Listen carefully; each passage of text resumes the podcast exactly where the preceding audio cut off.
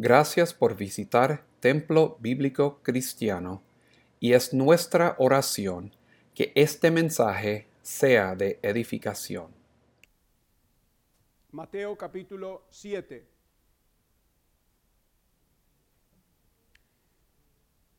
Y cuando lleguen al capítulo 7, vayan hasta el versículo 21, por favor.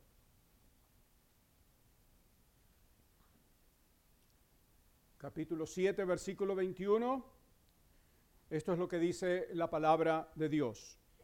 No todo el que me dice Señor, Señor, entrará en el reino de los cielos, sino el que hace la voluntad de mi Padre que está en los cielos. Muchos me dirán en aquel día, Señor, Señor, ¿no profetizamos en tu nombre? Y en tu nombre echamos fuera demonios y en tu nombre hicimos muchos milagros. Y entonces les declararé, nunca os conocí, apartaos de mí, hacedores de maldad. Cualquiera pues que me oye estas palabras y las hace, le compararé a un hombre prudente que edificó su casa sobre la roca. Descendió lluvia y vinieron ríos y soplaron vientos y golpearon contra aquella casa y no cayó porque estaba fundada sobre la roca. Pero cualquiera que me oye estas palabras y no las hace, le compararé a un hombre insensato que edificó su casa sobre la arena. Y descendió lluvia y vinieron ríos y soplaron vientos y dieron con ímpetu contra aquella casa y cayó y fue grande su ruina. Que el Señor bendiga esta lectura de su palabra.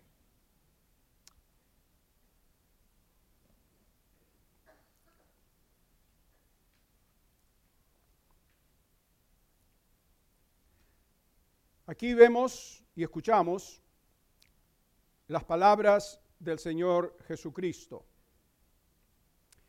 Cuando predicó el famoso sermón del monte. Quizás, no, no, quizás, sino el mejor sermón que jamás se predicó por nadie. Y nos dice algo muy importante, vemos estas palabras solemnes del Señor Jesucristo al final de este sermón las cuales hacen claro quién es un cristiano genuino y quién no. Cuando yo me convertí en la década del 70, a mediados de la década del 70, aprendí que uno es salvo por la gracia, por medio de la fe. No como me decían en la iglesia donde crecí, que uno era salvo porque pertenecía a esa iglesia, o porque lo bautizaron de niño, o por las obras que uno hace, como estoy seguro que muchos de ustedes tenían la misma situación, el mismo trasfondo, ¿verdad? Y es verdad, porque la palabra de Dios lo dice, por gracia sois salvos por medio de la fe. Y esto no de vosotros, pues es don de Dios. No por obras para que nadie se gloríe. Pero como no es por obras, para que nadie se gloríe, nos olvidamos del próximo versículo que dice que hechura suya somos, creados en Cristo Jesús para buenas obras. Muchos cristianos, muchos creyentes mencionan versículos 8 y 9, pero pocas veces oigo que mencionen el versículo 10. Ahora ese versículo no está contradiciendo nada y no nos está diciendo que somos salvos por obras, sino que está diciendo que somos salvos para obras.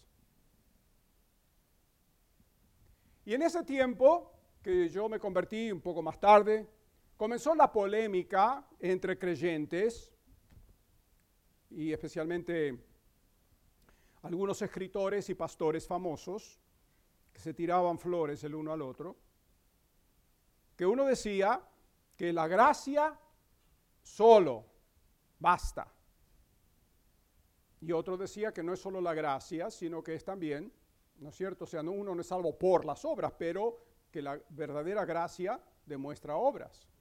Y había una polémica. Y muchos, hay que tener cuidado lo que uno dice, especialmente del púlpito, porque gente lo interpreta mal y lo usan como una excusa después para su propia conveniencia. Muchos cristianos decían, somos salvos por gracia, no por la ley, por lo tanto no necesitamos obedecer los mandamientos. Ok.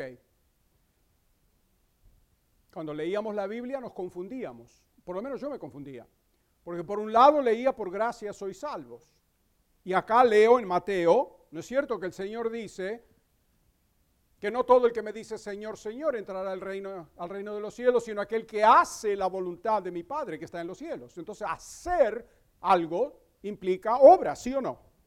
Entonces, ¿dónde estamos? Con el tiempo aprendí, y me tomó muchos años, poder reconciliar esto en mi mente.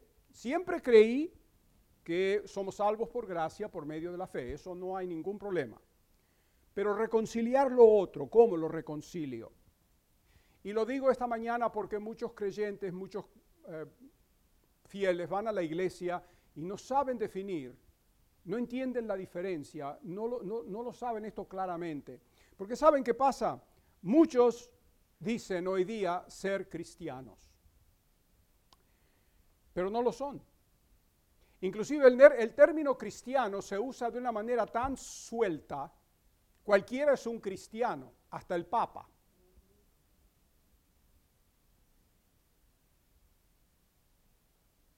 Y lo escuché en un video el otro día, abogando porque reconozca la iglesia a los homosexuales, o sea, las bodas homosexuales. Que el Señor se apiade de su alma.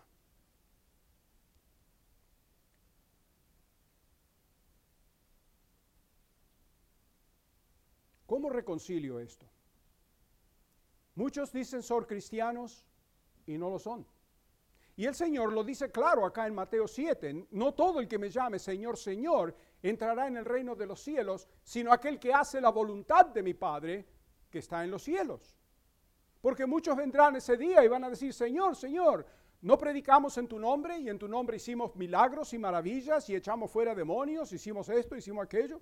¿Y qué les responde el Señor? Apartaos de mí, hacedores de iniquidad, de maldad, yo no los conozco. Entonces, ¿cómo es que todo el mundo puede decir soy cristiano? O puede decir, sí, yo creo en el Señor. ¿Tú crees en el Señor? ¿Tú crees en Dios? Amén, dice Santiago. Los demonios también creen y tiemblan. Cuando tú oigas a alguien que dice, yo creo en Dios, acuérdate que el diablo también cree en Dios. Y no solamente cree, pero lo ve. Entonces, ¿cuál es la diferencia? ¿Quién es un cristiano genuino y quién no? ¿Cómo puedo yo saber si, soy un cristiano genuino o no lo soy? ¿Cómo podemos detectar quién es y quién no es un cristiano genuino? La palabra de Dios enseña este tema muy claramente. Si solamente leyéramos la Biblia,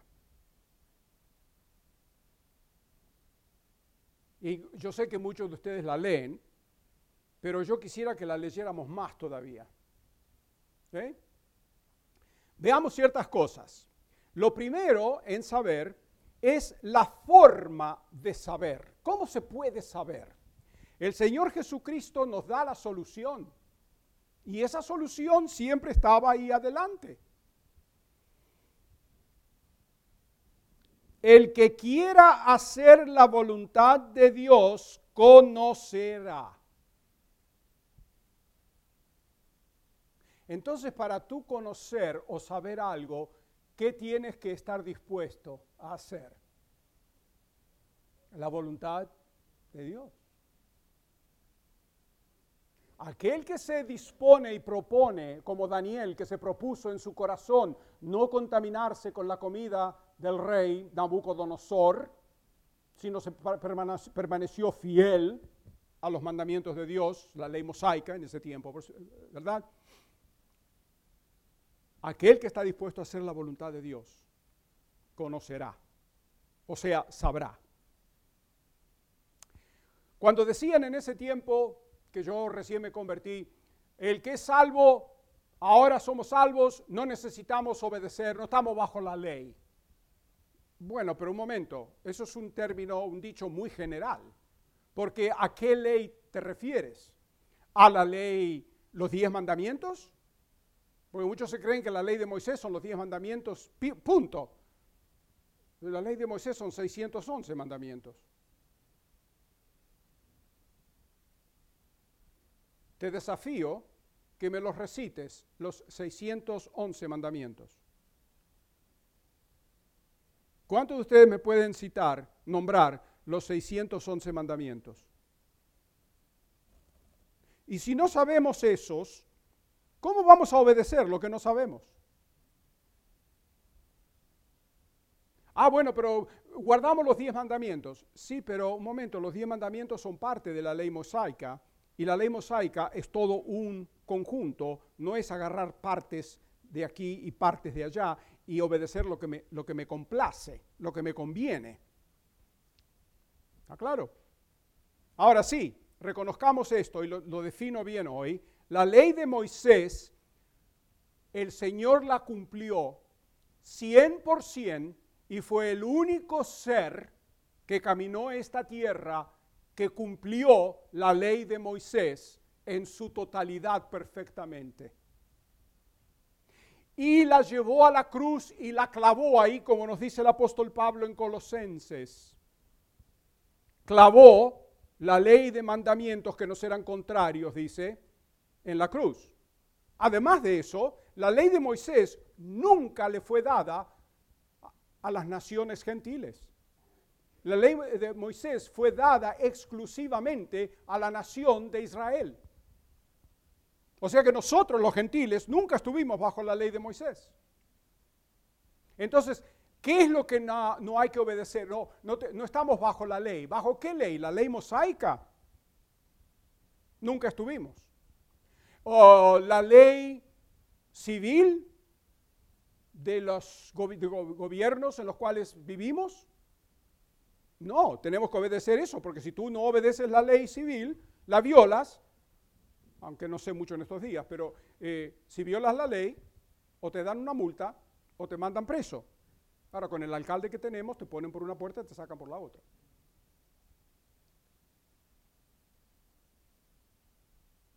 Pero todos los cristianos al principio no sabemos algo. Que hay algo mejor que la ley de Moisés y es la ley de Cristo. Y los cristianos estamos bajo la ley de Cristo. Por cierto, para tranquilizar sus conciencias, de los diez mandamientos, nueve están en el Nuevo Testamento. Hay uno solo que no está, que es el de guardar el sábado. ¿Estamos claros? Ok. Entonces, los diez mandamientos son para hoy, no en ese conjunto, pero nueve de ellos son para hoy porque el Señor los sacó, inspirados por el Espíritu Santo. Los escritores del Nuevo Testamento escribieron los nueve mandamientos para la iglesia hoy día, o sea que estamos obligados a obedecer esos mandamientos. No para ser salvos, sino porque somos salvos. ¿Está claro? Sí. La forma de saber, dijimos, el que quiera hacer la voluntad de Dios. ¿Tú quieres hacer la voluntad de Dios? ¿Estás dispuesto o dispuesta a hacer la voluntad de Dios? Si estás dispuesto o dispuesta a hacer la voluntad de Dios, ¿qué dice el Señor? Conocerás. Conocerás. Esta es la forma de saber. ¿Cómo se sabe? Si estás dispuesto a hacer la voluntad de Dios. Este es un versículo clave. Juan 7, 17. Es un versículo clave. Y es el Señor Jesucristo que está diciendo esto. ¿Cuántos de ustedes han leído En pos de lo supremo por Oswald Chambers?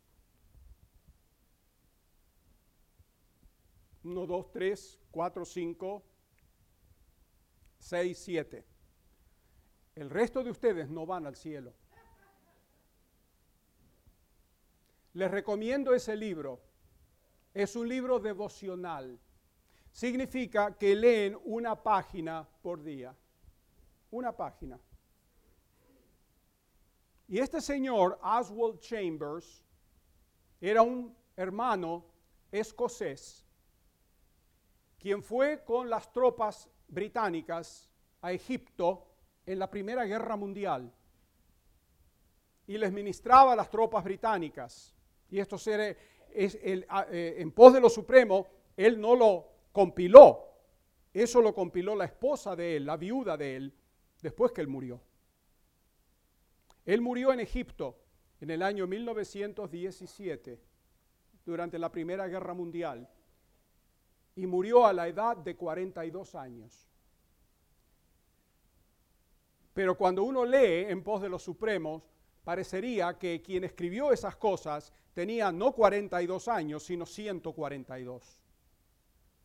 Por eso le digo, se los recomiendo, vayan a Amazon, pídanlo en pos de lo supremo. Oswald Chambers. Noten lo que dice en una página en pos de lo supremo. La leí el otro día, hace unos dos, tres semanas atrás, la pude leer, cuando pude leer, comencé a leer. Dice lo siguiente, y cito a Oswald Chambers.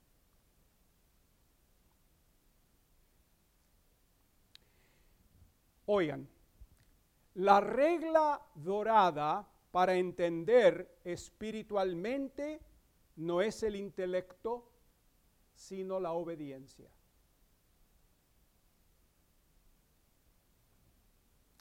Si alguien desea conocimiento científico, la curiosidad intelectual es su guía. Pero si desea percepción de lo que Cristo dice, lo puede obtener solamente por obediencia. Si algo me es oscuro, puedo estar seguro que hay algo que no quiero hacer. La tiniebla intelectual proviene por ignorancia. La tiniebla espiritual viene por algo que no tengo la intención de obedecer. O sea, y explico yo esto aquí, si tú oyes algo que Dios dice en su palabra y tú no estás dispuesto a obedecerlo, ahí mismo te quedaste estancado. El Señor no va a incrementar ni tu conocimiento espiritual ni tu espiritualidad. Te vas a quedar estancado ahí. ¿Hasta cuándo? Hasta el día que decidas obedecer eso. ¿Quién les dijo a ustedes que la Biblia no es práctica? No hay nada más práctico que la palabra de Dios. Nadie jamás recibe una palabra de Dios sin ser puesto a prueba de una vez sobre ella. Desobedecemos y luego nos preguntamos por qué no crecemos espiritualmente. ¿Qué dijo el Señor Jesucristo? Dijo, si cuando vienes al altar, dijo Jesús, y allí recuerdas que tu hermano tiene algo contra ti, no me digas ni una sola palabra más, sino primero ve y arregla eso Muchos cristianos yo he notado que para compensar la desobediencia tratan de servir más.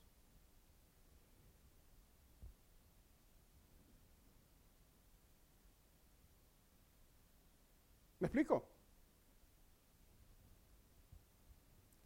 El Señor dice, si tú vienes a adorarme y, tú, tú sabes que tu hermano, tu hermana, quien sea, tiene algo contra ti, y lo sabes y eso no se ha resuelto, deja tu ofrenda ahí. No, yo no quiero ofrendas. Obediencia es mejor que el sacrificio. Deja eso ahí. Eso está en, en Mateo 5:23, en el Sermón del Monte, por cierto. Y ve primero, reconcíliate y después ven a ofrecer tu ofrenda.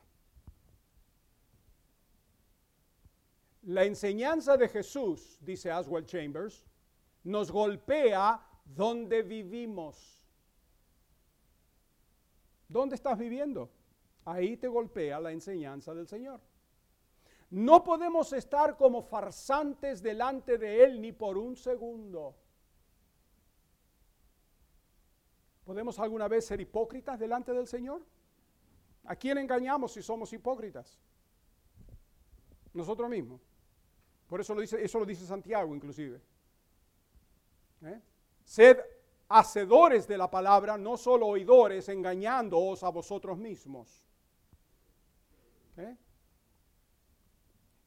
Él, o sea, el Señor, nos educa hasta el escrúpulo ¿Qué es un escrúpulo? Es un sentimiento que previene que hagas algo que crees que es moralmente malo o te da la incertidumbre de hacerlo. Por eso dice en Romanos 14, 23, y todo lo que no es de fe es pecado.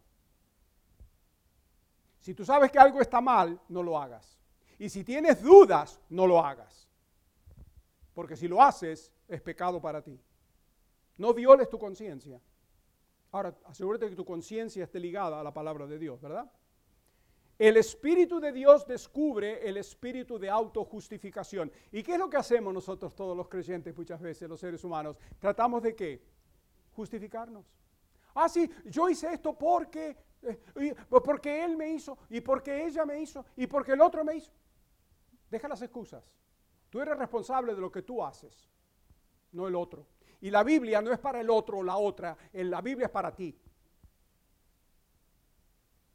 Cuando el Señor nos habla, nos habla a nosotros personalmente, no le habla al otro. Y tú no eres responsable por el otro, eres responsable por ti. ¿Eh? Él nos hace sensibles a cosas que no hablamos, no habíamos pensado antes. Cuando Jesús te da a comprender algo por su palabra, no lo eludas, no lo evites. ¿eh? Si haces eso, te vas a convertir en un embustero religioso. Este es Haswell Chambers hablando todavía. Te vas a convertir en un embustero. ¿Y cuántos embusteros no hay en las iglesias? Yo muchas veces escucho a un inconverso decir, ah, yo no voy a la iglesia porque está llena de hipócritas. Ahora, yo no me achico. Cuando me dicen eso, le dije, bueno, ven, añádete al grupo y seremos uno más. ¿No es cierto? Juzgamos al otro muy rápido. Mi madre, que en paz descanse, siempre decía, hay más locos afuera que adentro. Hay más hipócritas afuera que adentro. ¿Tú me vas a decir que cada impío es sincero? De ninguna manera. ¿Eh? Si haces, si eludes lo que cuando el Señor te dice algo, lo eludes, lo, rechazas, lo eludes, lo, evitas, te esquivas, eso te convierte en un embustero religioso. Mira las cosas por las cuales te encoges de hombros. El Señor dice algo, amarás a Jehová tu Dios de todo tu corazón, toda tu ah, alma, todas tus fuerzas, y tú haces, mm, Eres un embustero.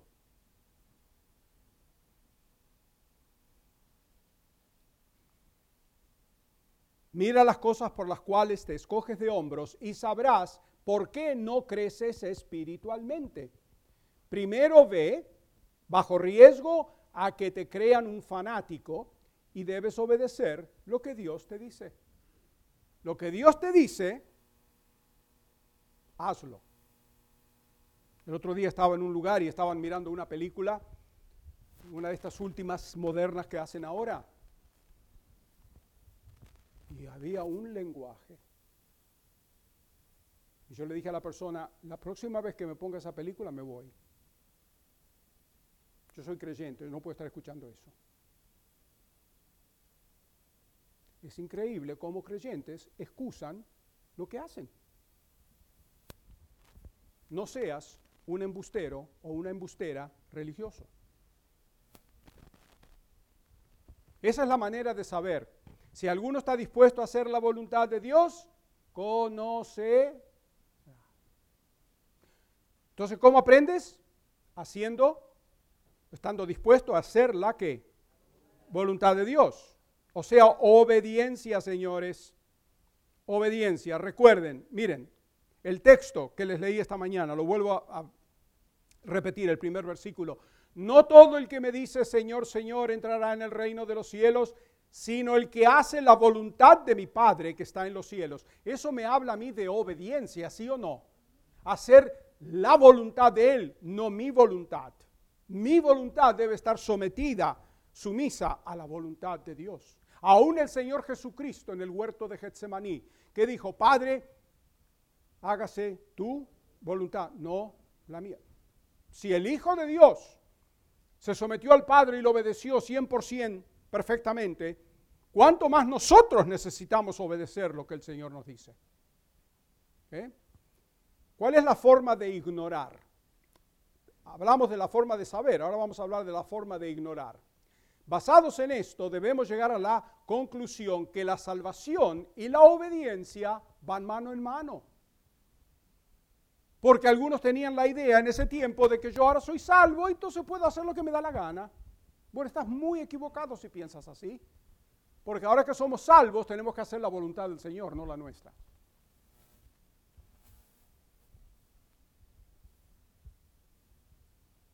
Tú puedes creer en Dios, y estoy seguro que todos aquí adentro creemos en Dios, si no, no estaríamos aquí, ¿verdad? Tú puedes creer en Dios, Puedes creer en el cielo y en el infierno. Puedes creer que eres un cristiano y puede que pertenezcas a una iglesia. Puede que creas en el juicio venidero y no ser de Cristo. El Señor Jesucristo dijo, mis ovejas oyen mi voz y me qué. Sigue. ¿De qué habla eso? Obediencia. Y yo las conozco y les doy vida eterna, y no perecerán jamás, ni nadie las arrebatará de mi mano. El Señor dice, mis ovejas oyen mi voz y me qué? Me siguen, o sea, obedecen. En el Evangelio de Juan, capítulo 14, el Señor le está hablando a los discípulos. Esta es la, última cena, la Santa Cena, el Passover que dijo, si me amáis, guardad mis mandamientos. Juan 14, 15. Si me amáis, guardad mis mandamientos. En el próximo capítulo, en el 15, en el versículo 10, si guardáis mis mandamientos, o si guardareis mis mandamientos, permaneceréis en mi amor, así como yo he guardado los mandamientos de mi Padre y permanezco en su amor. Él es el ejemplo.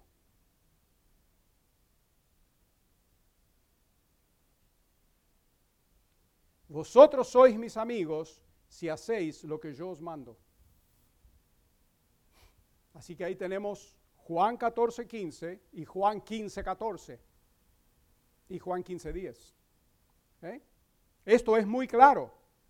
Solamente quienes en verdad han examinado sus eh, corazones reconocen su pecado y su necesidad y confían, confiaron, mejor dicho, en el Señor, siendo renacidos, solamente ellos son salvos. El apóstol Pedro nos lo dice eso en su primera epístola dos veces. Dice, bendito el Dios y Padre de nuestro Señor Jesucristo, que según su grande misericordia nos hizo renacer para una, eh, una esperanza viva por la resurrección de Jesucristo de los muertos. Capítulo 1, versículo 3 de Primera de Pedro. Y el mismo capítulo más tarde, el versículo 23, dice otra vez lo mismo. Dice, siendo renacidos, no de simiente corruptible, sino de incorruptible por la palabra de Dios que vive y permanece para siempre. Y esas dos veces que dice renacidos, en Primera de Pedro, capítulo 1, versículo 3 y versículo 23, son las únicas dos veces que la palabra renacer aparece en el Nuevo Testamento griego. Solamente quien reconoce su pecado y viene a Cristo y lo acepta como Señor y Salvador de su vida, arrepintiéndose, arrepintiéndose de su pecado, es salvo.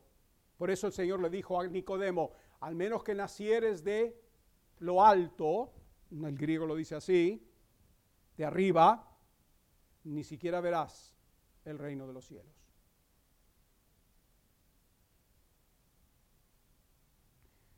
O sea, ¿quiénes son cristianos genuinos? Los que nacen de nuevo.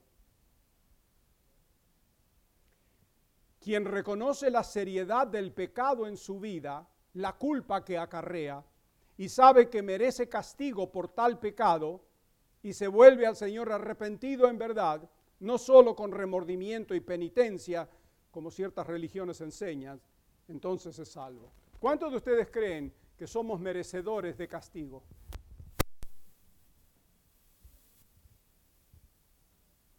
¿Creen que son merecedores, merecedores de castigo? ¿Quién no cree eso? Pero no te preocupes que si tú atienes a Cristo no te va a castigar, porque Él lo castigó a Él. Pero si estás sin Cristo, no solamente mereces el castigo, pero lo vas a recibir. ¿Y qué pasa si no lo creo? Lo vas a recibir. ¿Y qué pasa si pataleo? Lo vas a recibir. ¿Y qué pasa si hago tumba, eh, vueltas carneras en el aire? Lo vas a recibir. Y si grito yo, lo vas a recibir. Lo que tú creas o no creas no determina lo que Dios dice, porque Dios es un absoluto y su palabra también. Ahora dije arrepentimiento, no dije remordimiento. Mucha gente dice, ay, me siento tan mal porque me... Eso es remordimiento.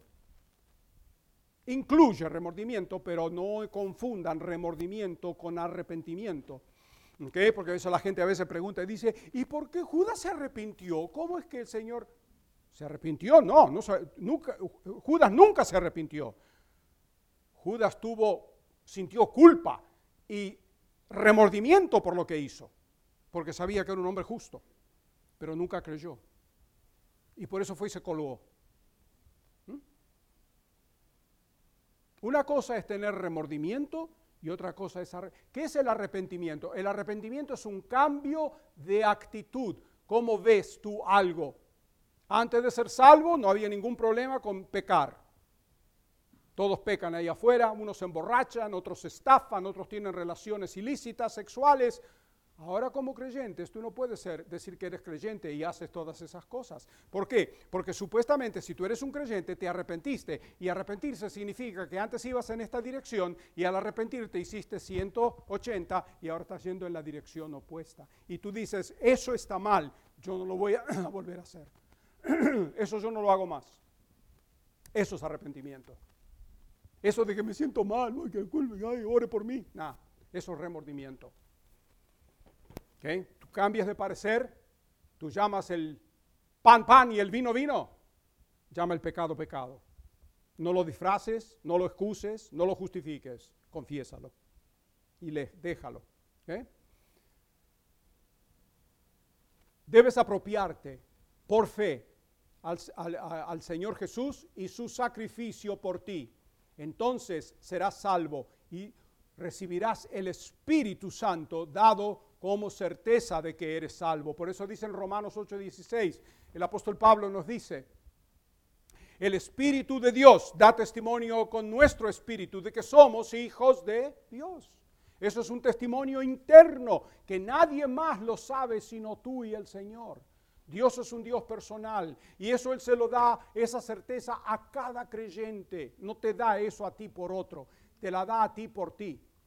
Ahora, cuando yo te digo quién es un cristiano genuino y quién no, eso no significa que tú vas a agarrar una lupa y vas a ir por todos los lugares tratando de determinar quién es creyente genuino y quién no. Porque el Señor no te manda a ti hacer eso. La Biblia dice, Dios conoce a los que son suyos. ¿Quién sabe quién es salvo genuinamente y quién no? Él lo sabe. El Señor quiere que tú lo sepas de ti, no de otro. Porque tú eres responsable por ti, no por otro.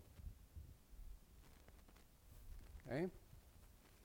Mucha gente está tan ocupada en lo que otro tiene que hacer que descuidan por completo lo que ellos tienen que hacer. El día que Él vuelva, y espero que el Señor viene pronto, yo quiero estar con una lista bien corta delante de él. Porque no quiero pasar mucho calor. ¿Está claro? Quiero ser un niño obediente. Y lo que otro hace, allá ellos. Yo hoy te predico la palabra de Dios. Lo que tú haces con la palabra de Dios, eso es responsabilidad tuya. Yo te enseño, pero el aprender es tu responsabilidad. Y el hacer es tu responsabilidad. Dios no puede ser burlado. ¿Qué dice el apóstol otra vez en Gálatas 6, 7? Dios no es engañado. Lo que el hombre siembra, ¿qué? Cosecha. Mi hermana sembró plantas de tomates y tenemos una explosión de tomates en la casa. Me dice, no te ocurre, se te ocurra comprar tomates en el, supermercado. Hay un montón de tomates aquí, una explosión. Hasta a la vecina fue a traer una vecina dominicana, fue y le dio tomates a esa señora. Porque si tú quieres tomates, tienes que sembrar semilla de tomates. No necesitas ir a la universidad con un diploma de perito experto para darte cuenta que si necesitas tomates, debes de sembrar qué? No, hoy día, si tú quieres tomates, tienes que sembrar berenjenas. ¿Ok? Hoy día todo es al revés. El Señor Jesucristo, Dios Padre, sella con el Espíritu Santo solo a aquellos que verdaderamente le pertenecen. No te preocupes que el Señor Jesucristo y el Padre no van a sellar con el Espíritu Santo a alguien que no es salvo. Él sabe quién es salvo y quién no. Por eso,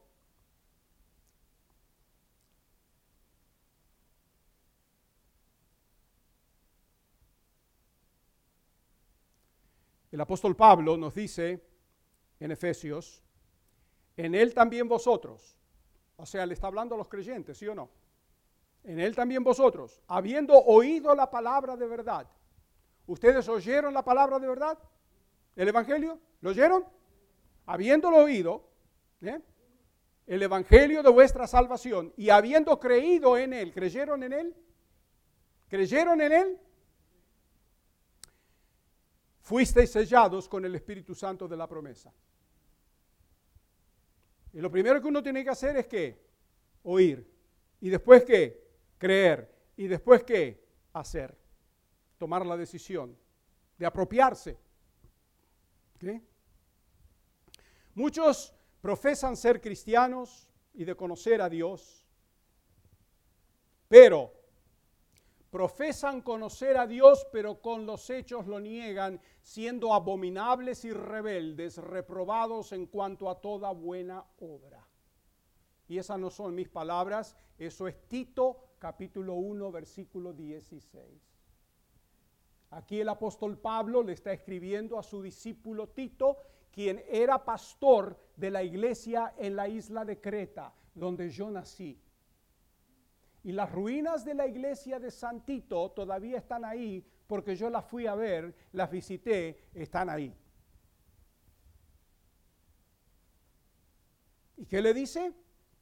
Profesan conocer a Dios. Muchos religiosos profesan conocer a Dios, pero con los hechos lo que niegan, siendo abominables y rebeldes. El que no se somete a la voluntad de Dios es un rebelde. ¿eh? Reprobados. ¿Qué significa reprobados? Reprobados significa que tienen una mente descalificada, que no saben distinguir el bien del mal, como pasa en nuestra sociedad hoy día. Reprobados en cuanto a toda buena obra. En otras palabras, señores, lo que está diciendo el apóstol aquí es, están perdidos. Son religiosos, pero están perdidos. No son genuinos, son embusteros.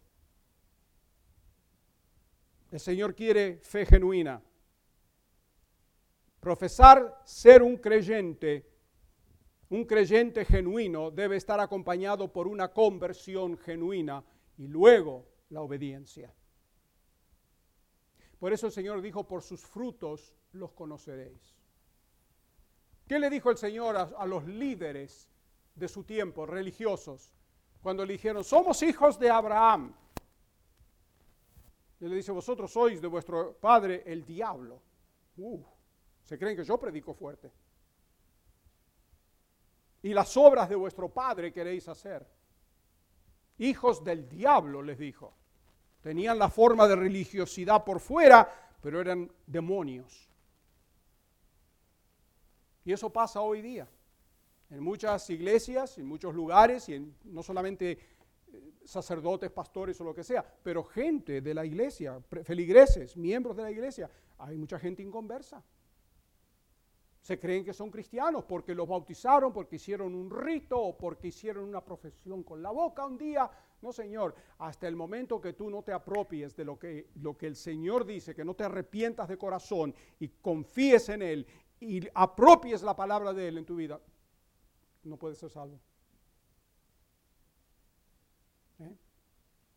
Ahora, ¿cuáles son algunas de las evidencias de una salvación verdadera? Pero antes de ir a eso, permítanme leerles lo que, ¿cuántos de ustedes, bueno, ustedes hoy acá no tienen el librito este devocional, eh, Days of Praise, porque es en inglés solamente, sale. El título de hoy es, se llama Morir es vivir. No se sorprendan, la fe cristiana está llena de paradojas. Morir es vivir. ¿Y, dónde dice eso? ¿Por qué dice eso? Bueno, porque el Señor Jesucristo está hablando, y les voy a leer los versículos acá porque todo esto está en inglés, pero es importante que notemos algo que nunca yo había notado antes, y estoy seguro que ustedes tampoco. Cuando él está hablando aquí, en el Evangelio de Marcos, capítulo 8, dice, porque todo el que quiera salvar su vida, la perderá. Y todo el que pierda su vida por causa de mí y del Evangelio, la salvará. Marcos 8:35. El principio expresado en este versículo debe ser de mucha importancia porque se halla repetidamente, de una manera u otra, probablemente más, más seguido que cualquier otro principio singular en el Nuevo Testamento. Así que notemos los siguientes versículos aquí. Si quieren pueden anotar las, las referencias para eh, examinarlo después en, en su casa. El primero es de Mateo 10, 39. Dice, el que haya su vida, la perderá y el que pierde su vida por causa de mí, la hallará. Mateo 10:39.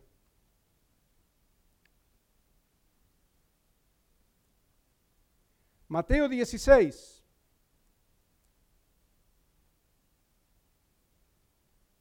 Versículo 25. Porque todo el que quiera salvar su vida, la perderá. Y todo el que pierda su vida por causa de mí, la hallará. El próximo, Lucas 9:24.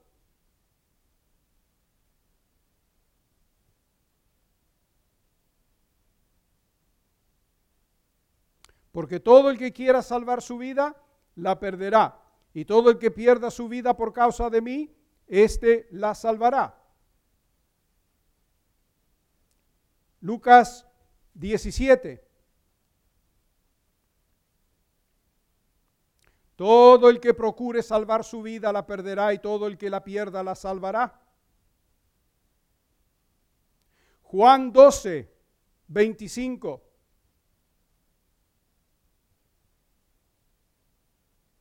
El que ama su vida la perderá y el que aborrece su vida en este mundo para vida eterna la guardará. Es maravilloso notar cómo este esta paradoja divina, ¿no es cierto? Que morir significa vivir, es también se halla expresada en las epístolas. El apóstol Pablo, ¿qué dice, por ejemplo? Juntamente con Cristo estoy qué?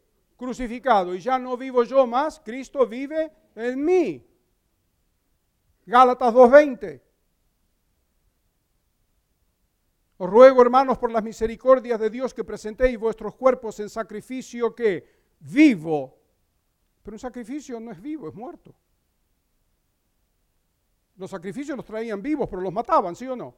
Pero para que tú seas un sacrificio agradable a Dios, tienes que morir en el altar. Esto lo hice el otro día, en el primer servicio también, no te preocupes. Un día esto me voy a llevar el púlpito con todo conmigo. ¿Se dan cuenta del principio? Morir es qué? Y vivir es qué? Morir. Hay muchos de estos cristianos piadosos que creen que esto está hablando de una vida más profunda. No, el Señor aquí no está hablando de una vida más profunda. Él no dijo que perdamos nuestra vida para vivir una vida más profunda, sino de que perdamos nuestra vida por causa de, Él y del Evangelio. O sea, está hablando de obediencia. ¿Qué? El Señor simplemente quiere que vivamos una vida de obediencia a su voluntad, como está registrado en su palabra, proclamando en todo lo que hacemos y todo lo que decimos que Él es el Creador, Salvador y Rey venidero.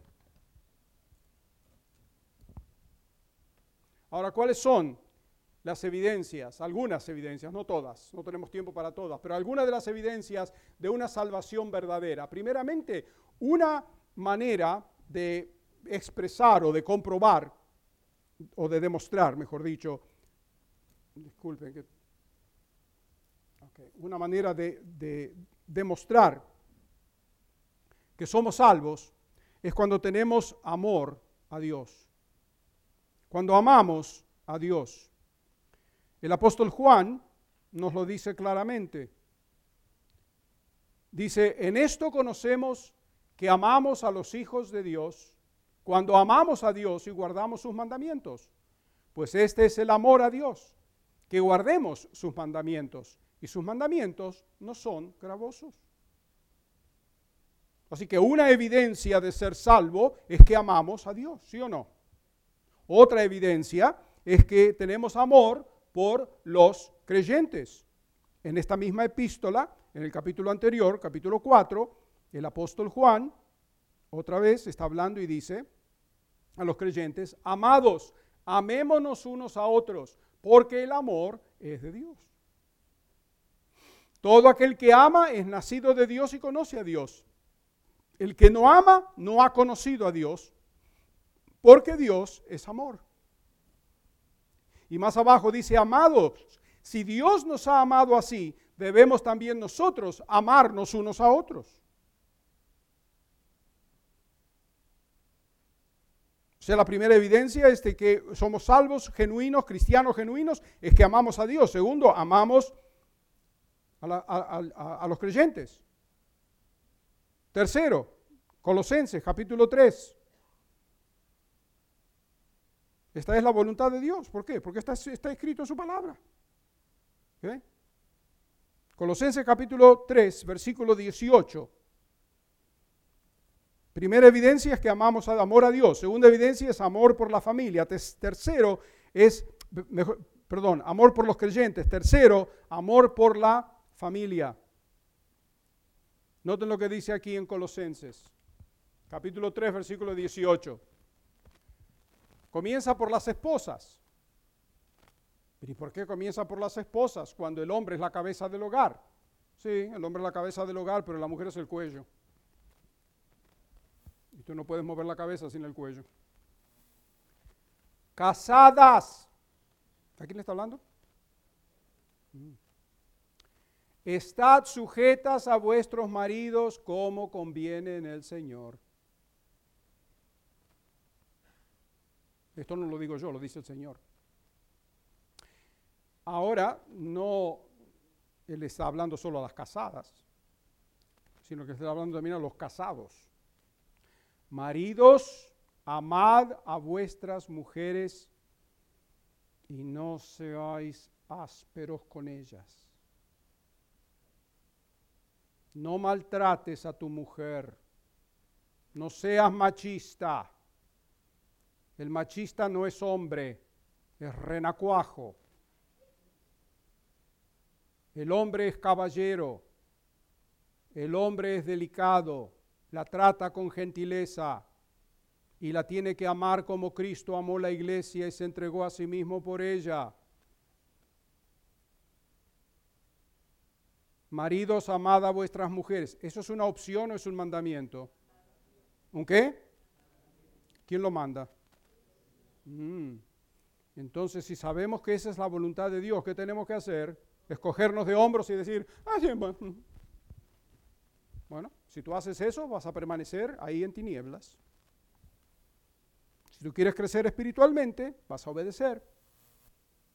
Las mujeres estando sujetas a los maridos, los maridos amando a sus mujeres y no siendo ásperos con ellas. ¿Estamos claros? Ahora eso no termina ahí.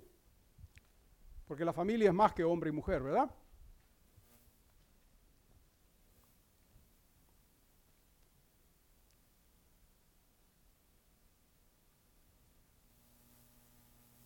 Porque dice también, hijos, obedeced a vuestros padres en todo porque esto agrada al Señor.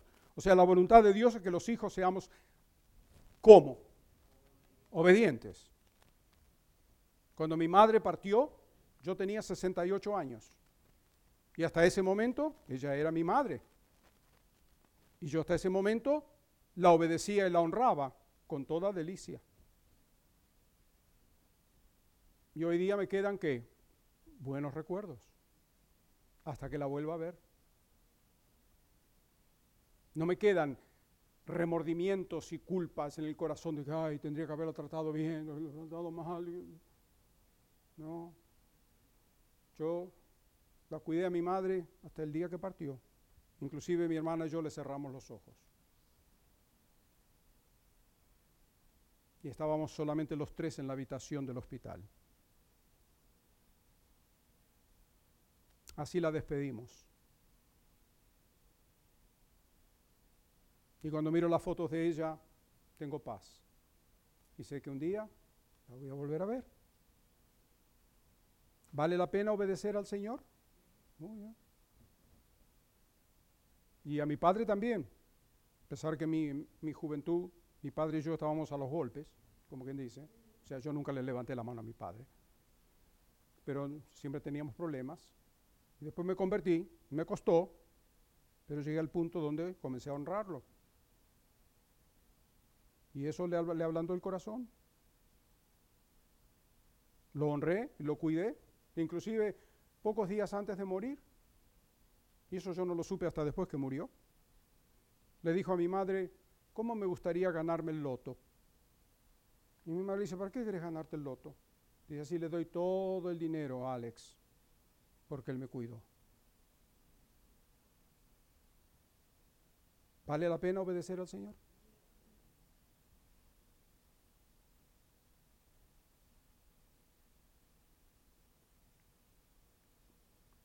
Hijos, obedeced a, vuestros padres en todo, porque esto agrada al Señor. Y después dice, padres, no exasperéis a vuestros hijos para que no se desalienten. Algunos padres se creen que tienen todo el derecho del mundo a hacer lo que les da la gana con los hijos. No, Señor. Los hijos son prestados y un día se van. Asegúrate que hagas una buena inversión porque el Señor te los prestó. ¿Vale la pena obedecer al Señor? Así que vemos que evidencias son amor a Dios, amor por los creyentes, amor por la familia, amor por la palabra de Dios. ¿Amas tú la palabra de Dios? ¿La lees a diario? ¿Mm? Oh, cuánto amo yo tu ley. Es mi meditación todo el día. Salmo 119, 97. Ese es el salmo más largo y todo lo que habla es la palabra de Dios, 174, 176 veces menciona la palabra de Dios. Y está justo en el centro de la Biblia, en el corazón de la palabra de Dios, está el salmo que habla de la palabra de Dios. Evidentemente debe ser central en nuestras vidas, ¿sí o no? ¿eh? Y amor también por los perdidos. El Señor Jesucristo dijo, recibiréis poder después que el Espíritu Santo venga sobre vosotros y me seréis testigos en Jerusalén, Judea, Samaria y hasta lo último de la tierra. Ahora puede que muchos de nosotros no lleguemos a ir hasta lo último de la tierra, pero sí podemos comenzar en Jerusalén, ¿sí o no? ¿Y cuál es nuestra Jerusalén? ¿Dónde vivimos? Con nuestro vecino, nuestros amigos, nuestros parientes, los compañeros de trabajo, gente con la cual entramos en contacto, abrir la boca y hablar del Señor Jesucristo. Tener compasión por los que se pierden.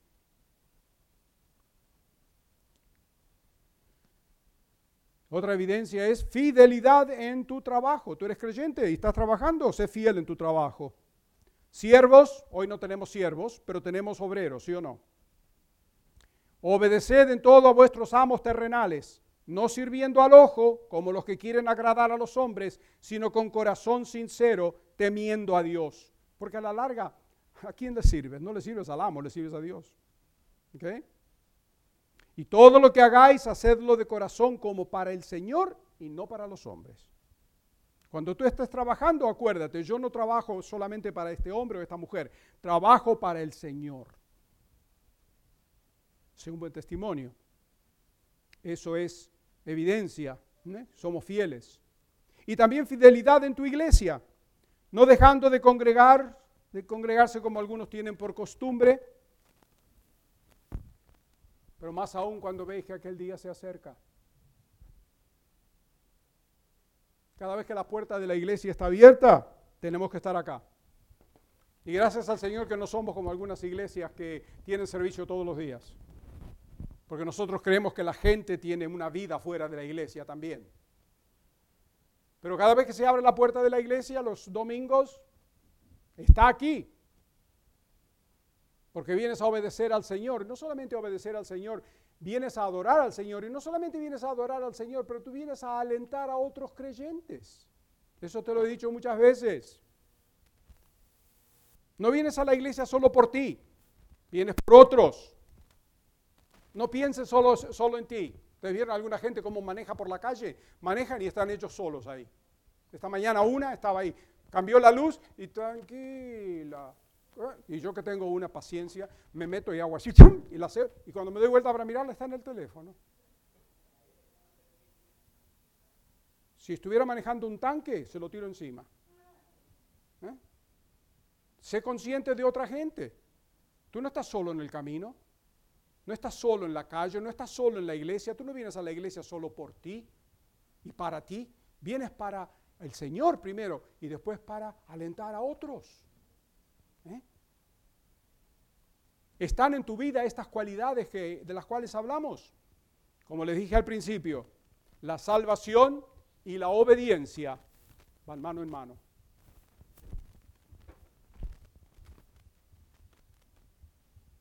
Leí en Facebook esta semana algo que alguien puso ahí y dice, ¿cómo puedes venir a la iglesia a adorar a Dios y tratar a otra gente como basura? Eso no es así. ¿Se acuerdan lo que dijo el Señor Jesucristo? Que lo mencioné. Si traes tu ofrenda al altar y te acuerdas que tu hermano tiene algo contra ti, deja ahí mismo tu ofrenda, ve reconcíliate con tu hermano y después vuelve a ofrecer tu ofrenda. El Señor es práctico. ¿Mm? Así que asegúrate que tu vida sea una vida de obediencia. Y hazlo con delicia, no como que si fuera, ay, otra vez que obedecer otra vez. No, no, esa no es la actitud. La actitud es aprendemos lo que el Señor dice y estamos dispuestos a obedecerlo. Y con delicia, porque eso es honrar a Dios. Amén. Le agradecemos por escuchar este mensaje y oramos que la palabra de Dios le haya hablado a su corazón. Para escuchar sermones anteriores, por favor visítenos en cbttbc.com o anchor.fm y busque a CBT Sermons.